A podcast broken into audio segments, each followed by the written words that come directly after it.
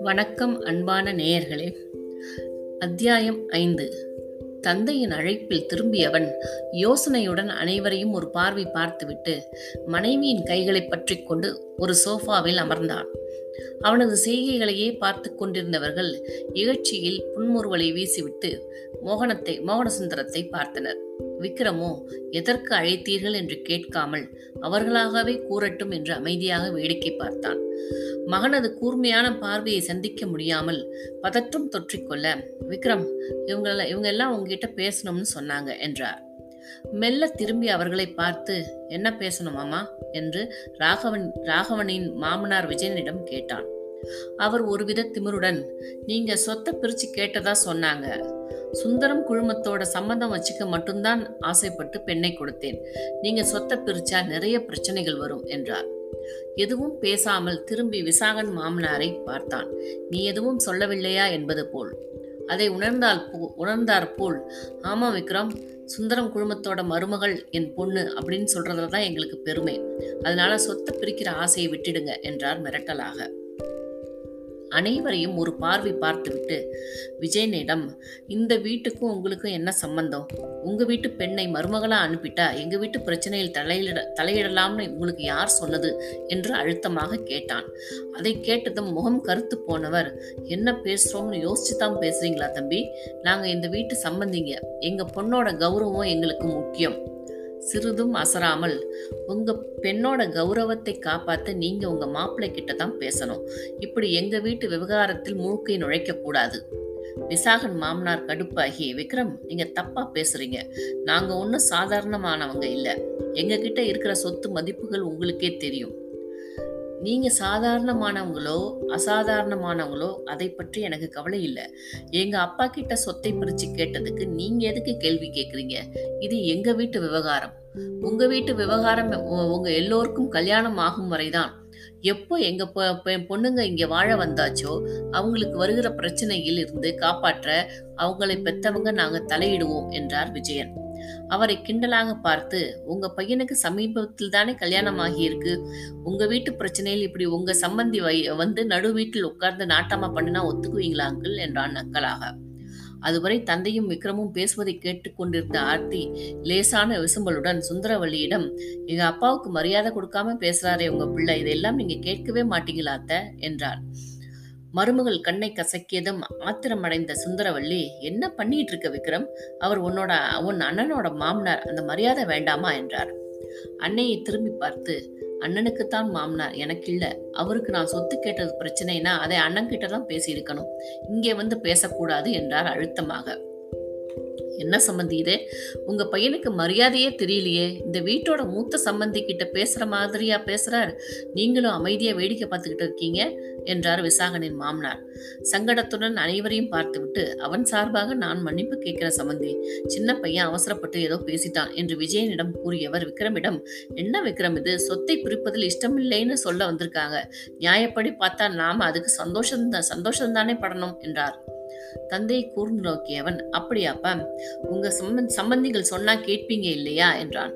நல்லதை சொன்னா யார் சொன்னாலும் கேட்டுக்கணும் என்றார் சுந்தரம். சரி நீங்க சொல்கிறபடியே வரேன். உங்களுக்கு எத்தனை பிள்ளைகள்? மூணு பேருக்கும் கல்யாணம் பண்ணிட்டீங்க. உங்க ரெண்டு சம்பந்திகள் இங்கே வந்து உட்கார்ந்துருக்காங்க. இன்னொரு சம்பந்தி இங்க அவங்களையும் கூப்பிடுங்க. அவங்க கிட்டையும் கேளுங்க என்றான். அதை கேட்டதும் அதிர்ச்சியாக விக்ரமை பார்த்து வம்படியா பேசாத விக்ரம் என்றார் பல்லை கடித்து கொண்டு நியாயத்தை பேசுறப்பா இந்த வீட்டு வீட்டு விவகாரத்தில் தலையிட இவங்களுக்கு உரிமை இருக்கும்போது நிலாவை பெத்தவங்களுக்கும் உரிமை இருக்கு இல்லையா? அவனது கேள்வியை கண்டு நடுக்கத்துடன் நின்று கொண்டிருந்த நிலையில் அனைவரையும் தன்னையே கோபத்துடன் பார்ப்பது போல எண்ணினான் டேய் இப்போ எதுக்கு அவங்கள பேசுற? அவங்களுக்கும் இவங்களும் ஒன்னா என்று எகிரினார் சுந்தரவள்ளி. இகழ்ச்சியாக அன்னையை பார்த்தவன் இந்த வீட்டுக்கு என் அண்ணனோட மாமனார் மாமியார் தம்பியோட மாமனார் மாமியார் சாதாரணமா வந்து போய்கிட்டு இருக்காங்க. ஆனா என்னோட மாமனார் மாமியாரை கல்யாணத்துக்கு பிறகு நான் பார்க்கவே இல்லையே அது ஏன்? என்றான். மகனது கேள்விகள் போகும் திசை உணர்ந்து கொண்ட சுந்தரம் சுதாரித்து கொண்டு விக்ரம் இப்ப என்ன தேவையோ அதை மட்டும் பேசு என்றார் அதட்டலாக. தந்தையை பார்த்து தேவையானதை மட்டும்தான் பேசுறேன்ப்பா. இத்தனை நாள் இதையெல்லாம் கேட்டேனா? எப்போ நான் நம்ம வீட்டு விஷயத்தில் இவங்க நாட்டாம பண்ண நினைச்சாங்களோ அப்பவே எல்லாத்தையும் பேசித்தானே ஆகணும் என்றான் உறுதியாக. அதுவரை பொறுமையை இழுத்து பிடித்து கொண்டிருந்த விசாகனின் மாமனார் நிலாவை காட்டி இவளும் எங்க பொண்ணும் பொண்ணுங்களும் ஒன்னா போடுற சோத்தை தின்னுட்டு ஓரமா ஒதுங்கி இருக்க வேண்டியதுகளை நீ பொண்டாட்டின்னு சொல்லிக்கிட்டாலும் நாங்க அவளுக்கு மரியாதை கொடுக்கணும்னு அவசியம் இல்லை என்று விஷம் தோய்ந்த வார்த்தைகளை அவள் மீது வீசினார். அங்கு நடந்தவைகளை பயத்துடன் பார்த்து கொண்டிருந்த நிலா அவரது வார்த்தையில் அதிர்ச்சி அடைந்து கன்னங்களில் கண்ணீர் வழிய சிறிய கேவலுடன் மாடியை நோக்கி ஓடினாள். கோபத்தில் முகம் சிவக்க சோபாவிலிருந்து கஷ்டப்பட்டு எழுந்தவன் நிலா நில்லு என்றான் உருமலுடன். அவனது சத்தத்தை கேட்டு உடல் தூக்கி போட அழுது கொண்டே அப்படியே நின்றாள்.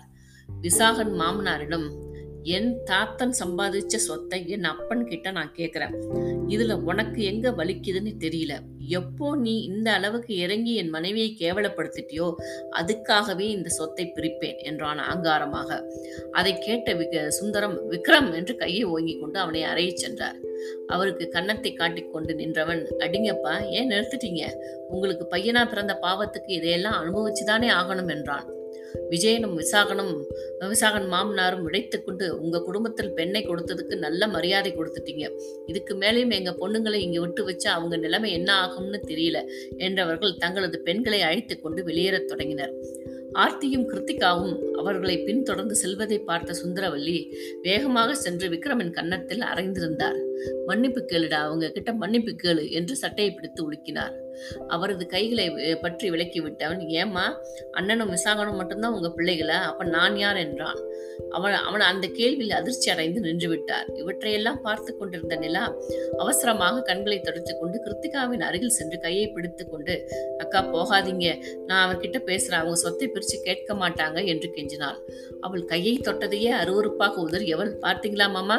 இவ சொன்னதை ஊமை மாதிரி இருந்துக்கிட்டு இந்த வேலையெல்லாம் பார்த்தது இவதான். சி நீ என்னடி எனக்கு பிச்சை போடுறது? நீயே ஒரு பிச்சைக்காரி. ஒரு பிச்சைக்காரி பிச்சை போட்டு தான் நான் வாழணும்னு அவசியம் இல்லை என்று காய்ந்தாள். அவளது வார்த்தை நெஞ்சில் ஈட்டியாய் சொருக அப்படியே நின்று விட்டாள். விக்ரமோ அவளை கூர்மையாக பார்த்துவிட்டு எதுவும் பேசாமல் லிப்டில் ஏறி அறைக்கு சென்று விட்டான். சுந்தரமும் வள்ளியும் சம்பந்திகளை சமாதானப்படுத்த என்னென்னவோ செய்தும் அவர்களை அது ஏற்காத அவர்கள் அதை ஏற்காமல் தங்கள் பெண்களை கூட்டிக் கொண்டு சென்று விட்டனர். சோர்ந்து போய் வீட்டின் வீட்டிற்குள் நுழைந்த வள்ளி அழுதபடியே நின்று நின்றிருந்த நிலாவிடம் சென்று ஏண்டி உன்னை என் பிள்ளையை பார்த்துக்க ஒரு ஆயாவை தானே கூட்டிட்டு வந்தோம். ஒரு நாளாவது உன் வீட்டில் இந்த மாதிரி நல்ல சாப்பாடு சாப்பிட்டு இருப்பியா? அப்படி சோறு போட்ட எங்களுக்கே துரோகம் பண்ணிட்டியே. ஊமை கொட்டான் மாதிரி இருந்துகிட்டு அவனை தூண்டி விட்டு இந்த வீட்டை கேவலப்படுத்திட்டியே என்று ஆத்திரத்துடன் குமட்டில் குத்து குத்தினார். அழுகையுடன் இல்லத்த நான் எதுவும் பேசல அவங்களாதான் என்று பேச முயன்றவளின் முன் வந்து நின்ற சுந்தரம் சிவந்திருந்த விழியா விழியால் மிரட்டி ஏய் எங்க முன்னாடி நிற்காத ஓடிப்போயிடு இருக்கிற கோபத்துக்கு கழுத்தை நெரிச்சாலும் நெரிச்சிருவேன் என்றார். அவரின் கோபத்தைக் கண்டு நடுங்கி போனவள் வாயை பொத்தி அழுது கொண்டே மாடிப்படி ஏறி ஓடினாள். தங்களது அறையை திறந்து கொண்டு உள்ளே சென்றவள் விக்ரமை கூட திரும்பி பார்க்காது கீழே மடங்கி அமர்ந்து அழ அழ ஆரம்பித்தாள். தனது நாற்காலியில் அமர்ந்திருந்தவன் அவள் அழுவதை பார்த்தபடியே இருந்தான். அவன் மனதில் அவ்வளவு வலி. தன்னை மணந்ததால் தானே இந்த பெண்ணுக்கு இத்தனை வேதனை வசதி இல்லாமல் இருந்திருந்தாலும் பட்டாம்பூச்சியாக சுற்றி திருந்திருப்பாளே. என்னை மணந்து கொண்டு என்ன சுகத்தை கண்டாள்? கடந்த நான்கு வருடங்களாக இந்த அறையே கதி என்று என்னுடனேயே இருப்பவளுக்கு நான் எதை தந்தேன்? வழியை மட்டுமே பரிசாக தந்திருக்கிறேன். இந்த வயதில் உள்ள பெண்கள் எல்லாம் எத்தனை சந்தோஷமாக வாழ்க்கையை அனுபவித்துக் கொண்டிருக்கிறார்கள். வசதி இல்லாத குடும்பத்தில் பிறந்தது அவள் தவறா? என்னை போல் ஒருவனை மறந்து கொண்டதுதான் தவறா? எந்த நேரத்தில் அதற்காக வதனைப்ப வேதனைப்படாமல் இதுதான் வாழ்க்கை என்று வாழ்ந்து கொண்டிருப்பவளை புரிந்து கொள்ளாதவர்கள் மேல் தவறா? இவளுக்கு என்ன செய்ய போகிறேன்? என் உறவுகளால் காயப்பட்டு நிற்கும் இவளுக்கு என்ன நியாயத்தை வழங்கப் போகிறேன்? என்று யோசித்து கண்களை மூடிக்கொண்டான். அன்பு கொண்ட உள்ளங்கள் இரண்டும் நடந்துவிட்ட சம்பவங்களின் தாக்கத்தில் அவரவர் யோசனையில் உழன்றபடி இருக்க நிலா அப்படியே சரிந்து உறங்க ஆரம்பித்தாள். அவனுமே தன்னை மறந்து நாற்காலியில் அமர்ந்திருந்தான். சிறிது நேரம் அவர்களுக்கு ஆஸ்வாசத்தை கொடுத்துவிட்டு மீண்டும் ஒரு புயலை கொண்டு வந்தது. படபடவென்று தட்டப்படும் மொழியில் அவசரமாக வாரி சுருட்டி கொண்டு எழுந்தவள் மலங்க மலங்க விழித்து விழித்து கொண்டு நின்றாள். அவளது நிலையை புரிந்து கொண்டவன் கதவி திறனிலா? என்றான் அழுத்தமாக. வெளியில் நிற்பவள் நிற்பவர்கள் கதவை உடைத்துக் கொண்டு உள்ளே நுழைந்து விடுவார்களோ என்கிற அளவிற்கு கதவு தட்டப்படுவதை பார்த்து பயந்து கொண்டே சென்று மெல்ல தாழ்பாலை நீக்கினாள். அடுத்த நிமிடம் அண்ணன் மனைவி என்று கூட பாராமல் அவளை தள்ளிக்கொண்டு உள்ளே நுழைந்த விசாகன் நேரே சென்று விக்ரமின் சட்டையை பிடித்திருந்தான். அவன் பண் பின்னே வந்த ராகவும் எதுவும் பேசாமல் விக்- வெறுப்புடன் விக்ரமை பார்த்து கொண்டிருந்தான். மரியாதை எங்க மாமனார்கள் கிட்ட வந்து மன்னிப்புகளே என்றான் ஆத்திரத்துடன். எதுவும் பேசாமல் அவனையே பார்த்து கொண்டு நின்றான் விக்ரம். அதில் எரிச்சல் அடைந்த ராகவ் விக்ரம் எங்க கோபத்தை கிளறாம அவங்க கிட்ட மன்னிப்பு கேளு என்றான்.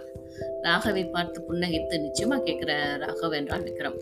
அதை கேட்டதும் அவன் சட்டையிலிருந்து கையில் எடுத்து கையை எடுத்த விசாக நன்னனை பார்த்தான். ராகவ் நம்பிக்கை இல்லாமல் விக்ரமை பார்த்தபடி நின்றிருந்தான். உங்கள் ரெண்டு பேருடைய மாமனாரும் என் மனைவியை பேசினதுக்கு அவகிட்ட மன்னிப்பு கேட்டால் நானும் கேட்கிறேன் என்றான் சாதாரணமாக. அவன் சொன்ன வார்த்தைகளை கேட்டு இருமலையாக பொங்கிய விசாகன் டே என்று மீண்டும் அவனது சட்டையை பிடித்திருந்தான். நிலாவோ பயந்து போய் இல்லை அதெல்லாம் வே வே- வேண்டாம் என்றாள். விக்ரம் அவள் புறம் திரும்பி முறைத்த நிலா நிறுத்து. விக்ரமின் மனைவிக்கு மரியாதை முக்கம் முக்கியம் என்றான் உருமலுடன் அதை கேட்டு சட்டையை பிடித்து வேகமாக உலுக்கிய விசாக நிலாவை பார்த்து இவகிட்ட மன்னிப்பு கேட்கணுமா? வேண்டாம் விக்ரம் நீ ரொம்ப ஓவரா போற என்றான் மிரட்டலாக.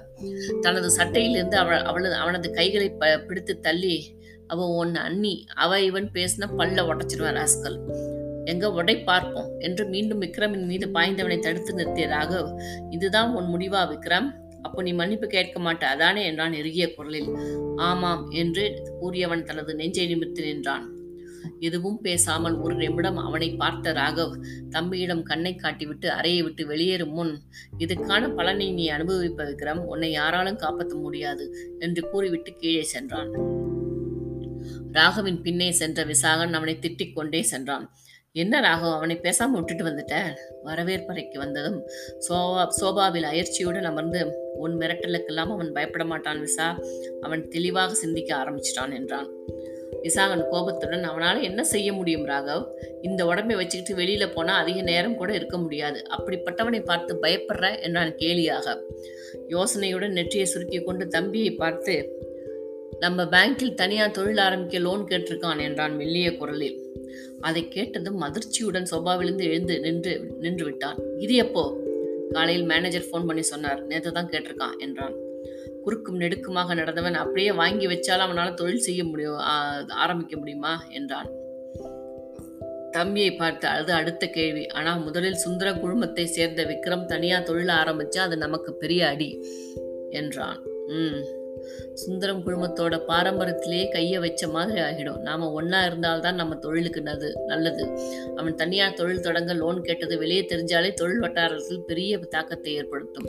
சொத்தை பிரிக்க போறேன்னு சொன்னதுக்கே நம்ம மாமனார்கள் வந்து பொண்ணுங்களை இழுத்துட்டு போயிட்டாங்க. இங்கே நமக்கு எந்த மரியாதையும் இல்லை. சுந்தரம் குடும்பத்தை வச்சுதான் நமக்கு மரியாதை. அதனால தான் பயப்படுறேன் என்றான். அவனை முடக்கித்தானே போட்டு வச்சிருக்கோம். அப்புறம் எப்படி திடீர்னு இப்படி ஒரு முடிவு எடுத்தான் சற்று நேரம் யோசித்து தெளிவாக சிந்திச்சு சிந்திக்க ஆரம்பிச்சிருக்கான். இது நமக்கு நல்லதில்லை. அவனை இப்படியே வீட்டோட வச்சுக்கிட்டு நாம் ரெண்டு பேரும் கம்பெனியை பார்த்துக்கிட்டு சொத்தை பிரிக்காமல் நம்ம மரியாதை காப்பாற்றிக்கிட்டு இருக்கலாம்னு நினச்சேன்.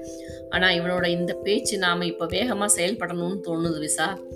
என்ன செய்யணும்னு சொல்லுங்க செஞ்சிடலாம். நான் ஏற்கனவே ஆரம்பிச்சிட்டேன் விசா. லோன் கொடுக்க வேண்டாம்னு மேனேஜர் கிட்ட சொல்லிட்டேன். ஆனால் விக்ரம் இதோட விட மாட்டான் வேற இடத்தில் ட்ரை பண்ணுவான். அங்கேயும் நாம் உள்ளே போகணும் என்றான் யோசனையுடன். அதை நான் பார்த்துக்கிறேன் ராகவ். இவனுக்கு கல்யாணம் பண்ணி வச்சது தப்போன்னு தோணுது.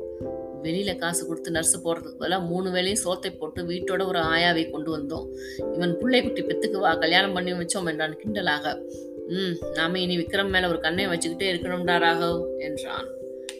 இன்றைய அத்தியாயம் இத்துடன் முடிந்தது.